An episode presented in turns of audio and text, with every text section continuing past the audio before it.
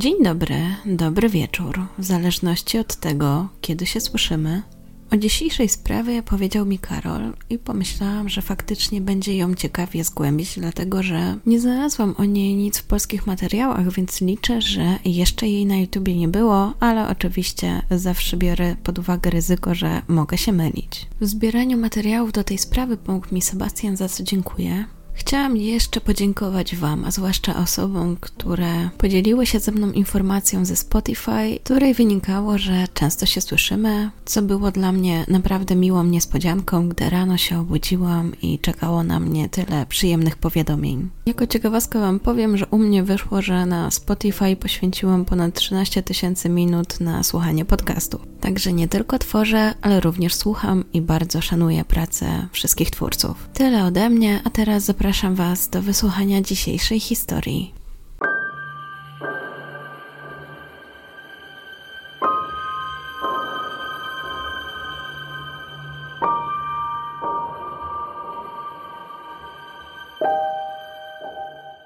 Tym razem przeniesiemy się do Brazylii i Rio de Janeiro. Jest to największe po São Paulo miasto Brazylii, a do 1960 roku była jej stolicą. Według danych z tego roku Rio de Janeiro i przedmieścia zamieszkuje ponad 12 milionów mieszkańców. Kojarzona jest głównie z turystyką i faktycznie jest to bardzo częsty kierunek wakacyjny i nie tylko, ale jak się okazuje w Rio de Janeiro kręciło się i kręci dużo seriali. I o jednym z nich chciałabym Wam dzisiaj opowiedzieć a dokładniej o serialu De Corpo e Alma, co z portugalskiego możemy przetłumaczyć jako Ciało i Dusza. Serial ten zadebiutował 3 sierpnia 1992 roku w Rede Globo i od razu przyciągnął około 40 milionów widzów, co sprawiło, że od razu zyskał łatkę najpopularniejszego w kraju. Dla porównania 40 milionów widzów była to wtedy 1 czwarta populacji. Serial był puszczany 6 razy w tygodniu, i łącznie do momentu zakończenia jego produkcji nakręcono 185 odcinków. Ostatni został wyemitowany 5 marca 1993 roku. Dlaczego twórcy zdecydowali się zakończyć produkcję tak popularnego serialu? Prawdopodobnie dlatego, że stało się coś, co na zawsze odmieniło jego losy. Jedna z głównych bohaterek została zamordowana. I to nie w serialu, ale w prawdziwym życiu. Za tym serialem, a dokładniej telenowelą, stała Gloria Perez. Była to w tym czasie najpopularniejsza twórczyni telenowel, bardzo znana i szanowana w kraju. De Corpo e Alma miał więc dla niej podwójne znaczenie. Po pierwsze, dlatego, że okazał się prawdziwym sukcesem, po drugie, że wystąpiła w nim jej córka, Daniela Perez. Daniela była też w zasadzie główną twarzą tego serialu. Otrzymała rolę Jasmin i akurat telenowela była na etapie, że dochodziło do kulminacyjnego momentu. Kobieta żyła w takim miłosnym trójkącie. Spotykała się z dwoma mężczyznami. Birą, który akurat jej się oświadczył, i Kajo, który był stabilniejszym i bardziej ułożonym mężczyzną. Dodatkowo lekarzem.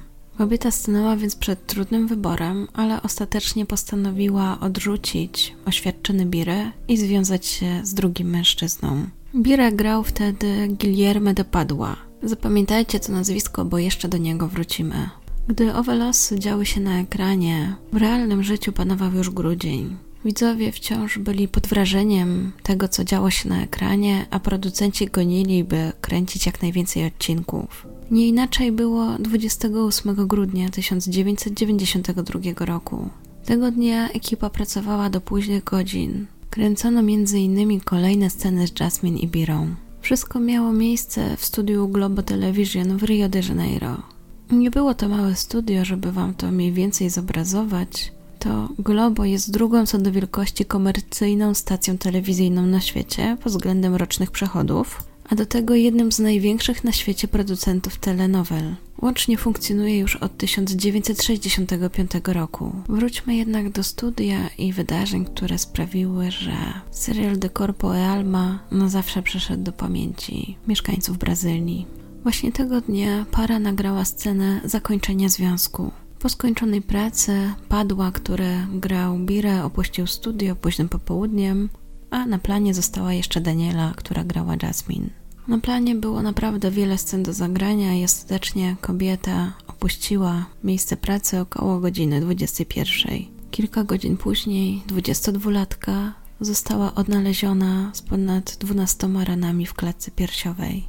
Jej ciało ktoś porzucił na opuszczonej działce Barada Tejżuka. Była to dosyć elegancka nadmorska dzielnica mieszkalna i nikt nie spodziewał się, że w takim miejscu może dojść do tak okropnej zbrodni. Gdy następnego dnia opublikowano informację, że znaleziono ciało Danieli, wszyscy byli w ogromnym szoku. Ale to, co było jeszcze bardziej zaskakujące, to to, że policja stwierdziła, że ma winnego. Bo jak się okazało, był to jeden z aktorów grających z nią w tym serialu. Przez okres następnych kilku tygodni cały kraj miał obsesję na punkcie tego, co się stało. Gazety publikowały specjalne wydania poświęcone tylko tej sprawie, a każde wieczorne wiadomości mówiły tylko o Danieli.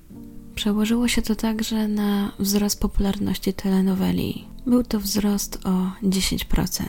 To, że serial dalej leciał, wywoływało ogromne kontrowersje, ale wygrywała ciekawość, bo wszyscy chcieli zobaczyć, jak wyglądał morderca Danieli. Kontynuacja telenoweli wydaje się tym bardziej zastanawiająca, że przecież wyszła spod tak zwanego pióra mamy kobiety.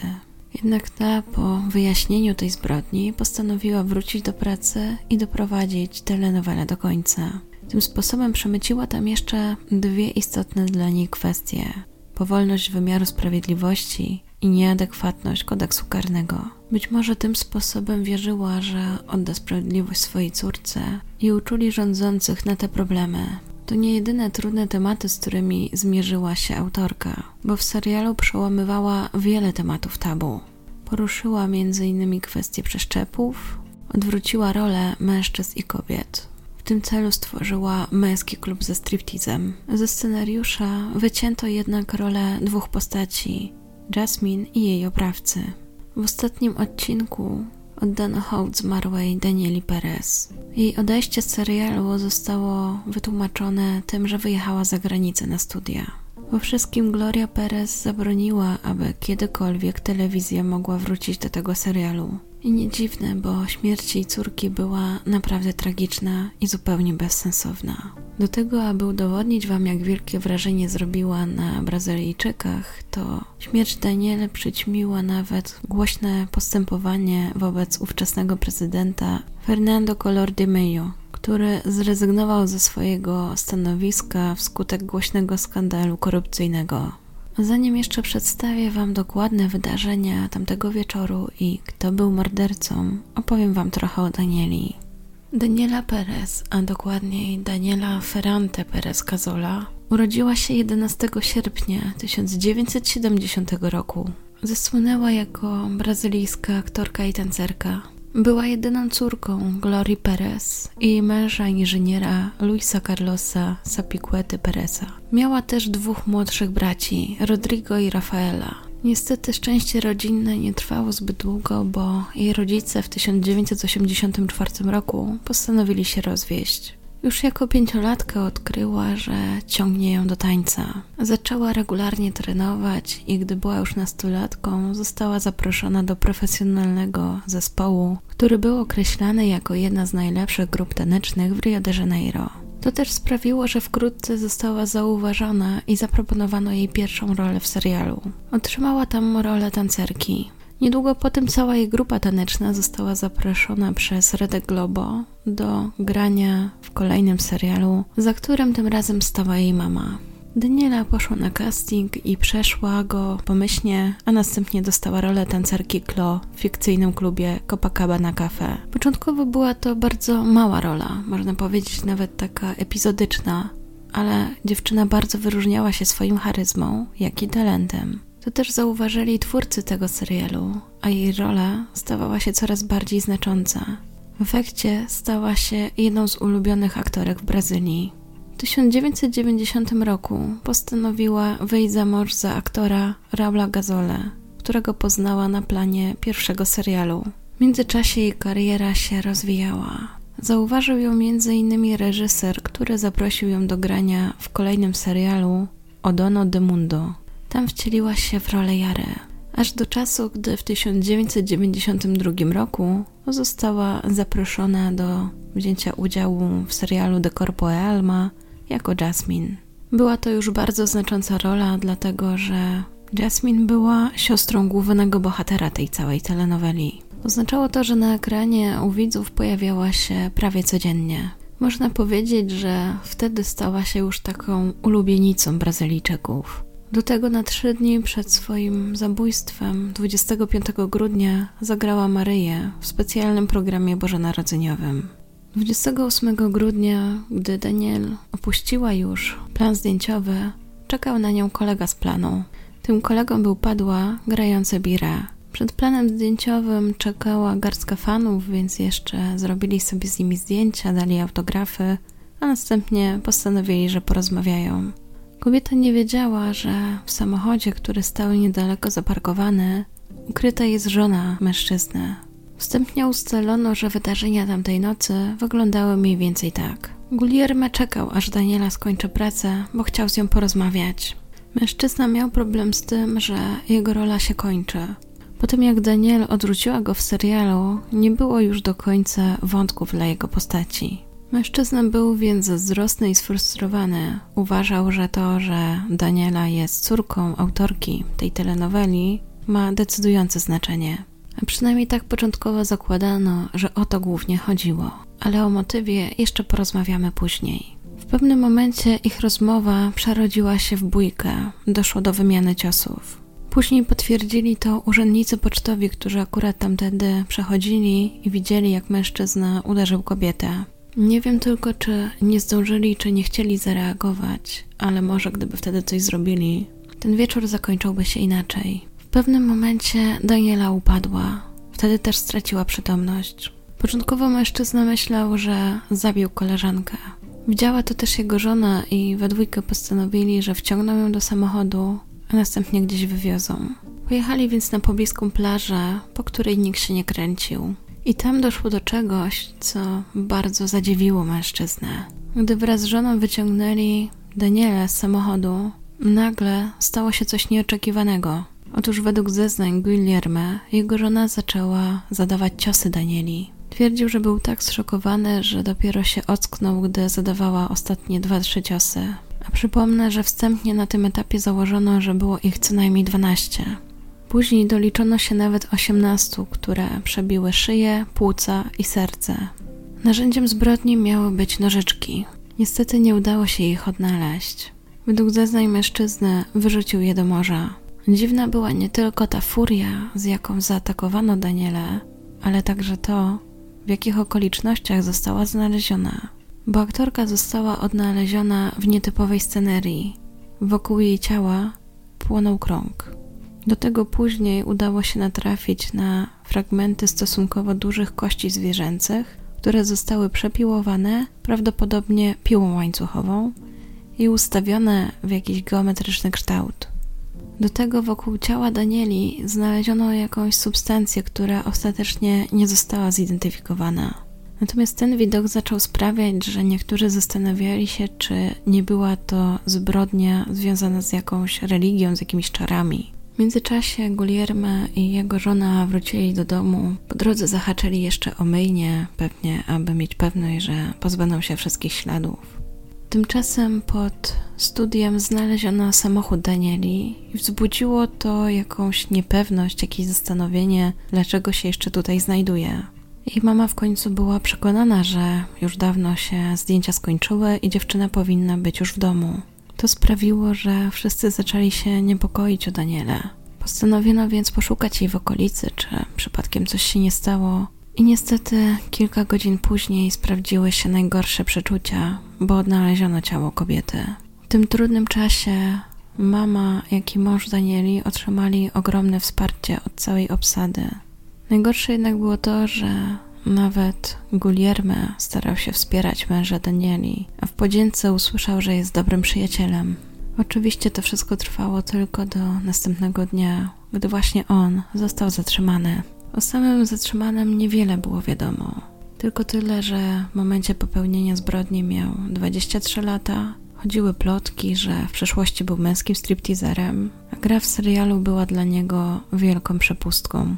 Jak to się stało, że policja tak szybko na niego trafiła, a następnie zatrzymała? Wszystko wynikało z tego, że następnego dnia, gdy policja zaczęła śledztwo, trafiła na stację benzynową, którą tego wieczoru odwiedził padła ze swoją żoną. Do tego pojawił się przechodzin, który zapisał numery tablicy rejestracyjnej samochodu aktora, bo uznał z jakiegoś powodu, że jest podejrzany. Te dwa główne dowody i jeszcze kilka ważnych tropów sprawiły, że policja zdecydowała się zatrzymać 23-latka. Łącznie przesłuchania trwały 66 godzin. Początkowo mężczyzna przyznał się do morderstwa, ale później zmienił swoje zeznania. Zaczął twierdzić, że wszystkiemu winna jest jego żona Paula, która była zazdrosna o jego koleżankę, bo dowiedziała się o ich romansie. I faktycznie coś było na rzeczy, bo Guillerme bardzo chciał zabłysnąć na ekranie i wierzył, że romans z Danielą sprawi, że jego rola będzie bardziej znacząca w serialu. W końcu za wszystkim stała jej mama, więc na pewno jeżeli miałby z nią jakieś dodatkowe relacje poza planem, to jego rola by się zwiększyła. A przynajmniej tak uważał mężczyzna. Jednak nie układało się to wszystko po jego myśli i stąd też 28 grudnia wylał swoje frustracje na kobietę, bo tak jak wspominałam w serialu, jego rola powoli się kończyła.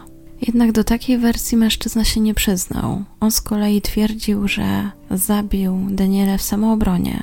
Według niego aktorka nalegała, aby mieli ze sobą romans, a jeśli by jej odmówił, to zabiłaby jego żonę Paulę, która akurat wtedy była w ciąży. Mimo wszystko śledczy jakoś nie wierzyli w te jego zeznania. Zwłaszcza gdy otrzymali raport sekcji i wyraźnie tam było widać, że o żadnej samoobronie nie było mowy. W pierwszej kolejności zakwestionowano nożyczki jako narzędzie zbrodni. Oficjalnie potwierdzono 16 ran, z czego 12 było kłutych i wykonanych tak zwanym obosiecznym ostrzem. Tak tłumaczył to dyrektor kostnicy policyjnej. Nożyczki mają tylko jedną ostrą krawędź, a rany zostały zadane przez narzędzie z ostrymi krawędziami po obu stronach. Nie było pewności co do czterech ran, czy pochodzą z tego samego narzędzia, czy z innego. W międzyczasie pojawiło się też zeznanie żony Gulierma, która z kolei twierdziła, że używała śrubokręta. Nieopodal ciała Danieli znaleziono także odłamki potłuczonego gipsowego posągu bóstwa typu wudu.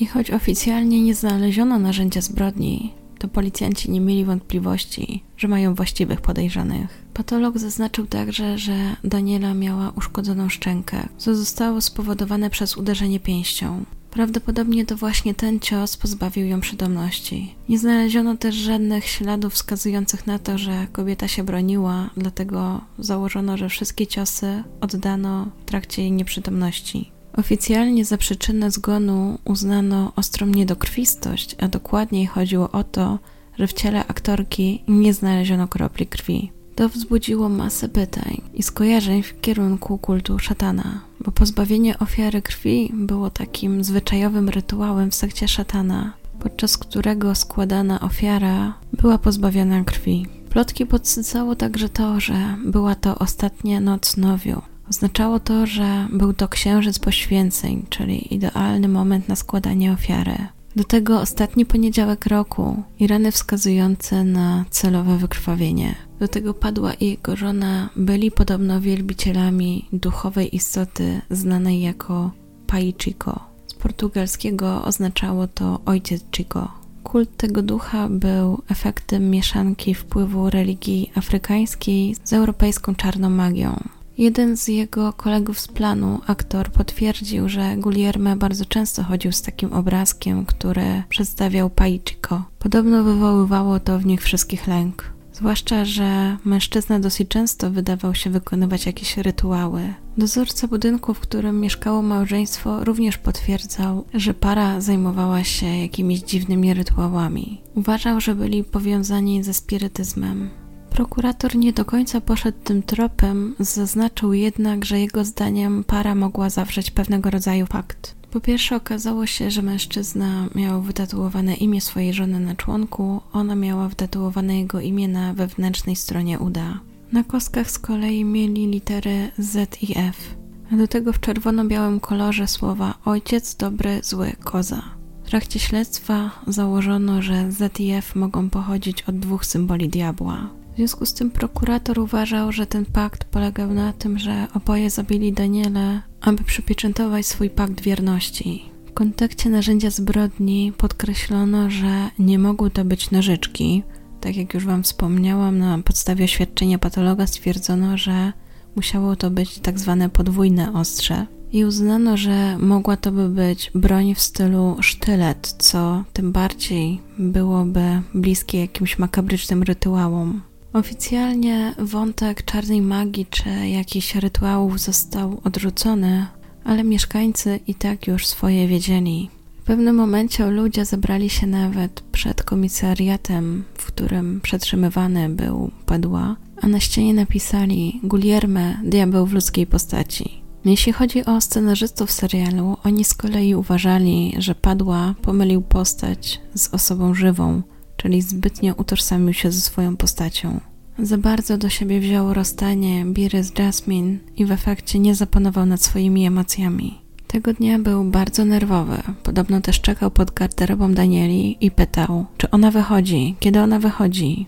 Jeśli chodzi o oficjalne oświadczenie policji, to jedyne co ujawniła kilka dni po morderstwie, to to, że w miejscu znalezienia ciała Danieli odkryto kilka przedmiotów używanych podczas rytuałów czarnej magii. Funkcjonariusze nie ujawnili jednak, czym były te obiekty, ale powiedzieli, że dotyczą one odgałęzienia brazylijskiej religii ludowej zwanej Umbanda. Jeśli chodzi o podejrzanych, to prawnik w ich imieniu zaprzeczył, że czarna magia miała cokolwiek wspólnego z tą zbrodnią. Jeśli chodzi o Paulę, 19-letnią żonę Guillerma, to nie przyznawała się do tego, że była wtedy ze swoim mężem w samochodzie i że miała cokolwiek wspólnego ze śmiercią Danieli. Później potwierdziła, że była w samochodzie i że uczestniczyła w zabójstwie, ale następnie jej prawnik twierdził, że to zeznanie zostało wymuszone. Zanim doszło do procesu, wydarzyły się dziwne rzeczy wokół Padły. Po kolei trzej jego prawnicy zrezygnowali z pracy dla niego i powiedzieli, że powodów zawodowych. W końcu proces ruszył, a w zasadzie już byli małżonkowie, bo para była w trakcie rozwodu, zaczęli zeznawać przeciwko sobie. Guillerme cały czas twierdził, że to jego żona była tą, która zabiła Daniel. Twierdził, że zrobiła to nożyczkami, ona w pewnym momencie przyznała się do używania śrubokręta, ale ostatecznie się z tego wycofała. Mężczyzna zapytany o motyw cały czas twierdził, że Daniela namawiała na romans i on po prostu już nie wiedział, jak się od niej uwolnić. Na sali byli obecni też świadkowie, którzy twierdzili, że Guillerme i Paulę łączyła naprawdę dziwna relacja. Często na przykład na przyjęciach przechodzili ubrani identycznie, a każdy z nich miał na sobie połówkę podzielonego amuletu. Co ciekawe, te tatuaże ze swoimi imionami zrobili raptem 10 dni przed zabójstwem. Znajomi padły twierdzili, że był wielkim fanem czarnej magii. Miał też organizować seanse w swoim domu i konsultować się z posągiem Pai Chico. Według innych znajomych Paula również była zaangażowana w te działania. Podobno ona również dyskutowała ze swoją statuetką Paichiko, którą zawsze nosiła w plecaku. Jeśli chodzi o sam przebieg zbrodni, to Padła trzymał się wersji, że patrzył jak zahipnotyzowany, jak Paula, jego żona, wielokrotnie dźga Daniela. Według niego tamta w tym czasie była już nieprzytomna. Powiedział, że jego żona miała takie spojrzenie, jakby to nie był gniew, jakby nie chciała tego robić, ale musiała. Sugerował, że to właśnie zazdrość mogła popchnąć ją do takich czynów. Z kolei twierdził, że jego relacja z Danielą miała na celu tylko to, aby jego rola była bardziej rozbudowana. Prokurator uważał, że oboje są winni. Groziła im kara 30 lat więzienia, tylko że był pewien kruczek. Nie wiem, czy dalej to prawo obowiązuje, ale w tamtym czasie, jeżeli ktoś odbywał karę więzienia po raz pierwszy, to odbywał tylko jedną trzecią zasądzonej kary. Do tego za dobre sprawowanie mógł zostać zwolniony po odbyciu jednej szóstej kary. Biorąc jeszcze pod uwagę, że do czasu procesu para siedziała cały czas w areszcie i łącznie to już były 4 lata, w efekcie mieliby prawo do zwolnienia warunkowego po roku odbycia kary. Ława przysięgłych potrzebowała 90 minut, aby wydać wyrok. 25 stycznia 1997 roku sędzia wydał oświadczenie. Jednoznacznie uznał, że było to zabójstwo z premedytacją, a okoliczności uwydatniły wysoki stopień winy obojga. W związku z tym sędzia zadecydował, że Padła otrzyma 19 lat pozbawienia wolności, a do tego pokryje koszty procesu. Kolei Paula, która wtedy nie skończyła jeszcze 21 lat, bo miała 19, otrzymała wyrok 18 lat pozbawienia wolności i 6 miesięcy więzienia. Ten wyrok zdecydowanie nie ucieszył mamy Danieli, która uważała, że po prostu ta adekwatność tych kar jest śmieszna. Stąd też później, gdy kończyła serial, uwzględniła te wątki bo co prawda padła jego żona, zostali skazani za zabójstwo drugiego stopnia, ale każdy z nich siedziało w więzieniu tylko 6 lat. I w 1999 roku oboje wyszli na wolność. Co ciekawe, Paula stwierdziła, że będzie studiowała prawo, wyszła powtórnie za mąż i zmieniła nazwisko. Guillermo również ponownie się ożenił, a potem został duchownym w kościele protestanckim w Belo Horizonte w Brazylii. Gloria Perez, matka Danieli, stwierdziła, że nie poprzestanie na swoim niezadowoleniu. Założyła ruch, dzięki któremu starała się zebrać milion trzysta tysięcy podpisów, by zmienić prawo w Brazylii. Jej aktywność zakończyła się sukcesem i udało się zwiększyć kary, które groziły osobom zabijających innych. W międzyczasie, jak pewnie pamiętacie, Paula, zanim została zatrzymana, była w ciąży i urodziła to dziecko. Była to dziewczynka i jak kobieta wyszła z więzienia, to ponownie zaczęła się nią zajmować. Do tego uznała, że dobrym pomysłem będzie włączenie jej do agencji, dzięki którym jej córeczka w wieku 5 lat zaczęła już występować w kampaniach reklamowych. Nie znalazłam jednak informacji, czy Guillermo uczestniczy w wychowaniu córki. Co ciekawe, w 2002 roku sędzia orzekł, że mama Danieli, jak i jej mąż powinni otrzymać zadośćuczynienie od Guillermo i Pauli w wysokości 500 pensji minimalnych. Do tego mieli także zwrócić koszty pogrzebu Danieli. Raul po śmierci Danieli ożenił się jeszcze dwukrotnie. Pierwszy raz 12 lat po jej śmierci ze stylistką Mauricą Falares, z którą miał potem córkę, a następnie w 2005 roku z pilotką samolotu Fernandą Loureiro. Choć w 2002 roku zostało zasądzone zadośćuczynienie dla matki i męża Danieli, to dopiero w 2016 zapadł ostateczny wyrok. Wdowiec po Danieli tak skomentował wygrany proces. Mogę powiedzieć, że nie ma na świecie pieniędzy, które opłaciłyby morderstwo. Pieniądze nie opłacają morderstwa. Naprawdę chciałbym nie otrzymać żadnych pieniędzy. Wolałbym, by zabójcy byli za kratami i nie mogli się cieszyć życiem, tak jak to teraz robią. I to już wszystkie informacje, jakie znalazłam na ten temat. Ponieważ działałam w języku zupełnie dla mnie obcym, czasami może się coś wydawać chaotyczne, za co z góry przepraszam, ale starałam się jak najbardziej utrzymać chronologię. Jeśli wy mielibyście jeszcze jakieś informacje na ten temat albo mieszkacie w Brazylii i coś więcej wiecie albo słyszeliście o tej sprawie, to koniecznie się podzielcie w komentarzach. Jestem też ciekawa, co sądzicie o motywie zbrodni, który z tych wszystkich, jakie przedstawiłam, wydaje wam się najbardziej prawdopodobny. I czy uważacie, że faktycznie miało to coś wspólnego z jakimiś czarami, jakimiś rytuałami? Dzisiaj pozwolicie, że nie przeczytam Waszych komentarzy, dlatego że ostatnio na live dyskutowaliśmy o sprawie pani Mieczysławy i myślę, że tam już dużo żeśmy powiedzieli, a Wasze komentarze głównie dotyczą sprawy, a nie chciałabym czytać Waszych teorii i od nowa wywoływać dyskusję, skoro w zasadzie już była w dwóch miejscach. Bardzo Wam za nie dziękuję i powiem, że czytałam wiele z tych komentarzy przed live'em i natchnęły mnie właśnie do teorii, które potem omawialiśmy. Bardzo się cieszę, że byliście tak aktywni, bo uwielbiam, jak możemy sobie właśnie podyskutować i poanalizować różne kwestie. Oczywiście wciąż jednak nie mamy wszystkich danych, a jedynie te, które zostały upublicznione, i myślę, że o tym również musimy pamiętać. Z mojej strony to wszystko i przypominam, że 6 grudnia widzimy się na Mikołajkowym live'ie, a wraz ze mną wielu wspaniałych twórców. Jak nie zapomnę, to wrzucę Wam linka do wydarzenia w opisie. A tymczasem życzę Wam miłego dnia, dobranoc, do usłyszenia.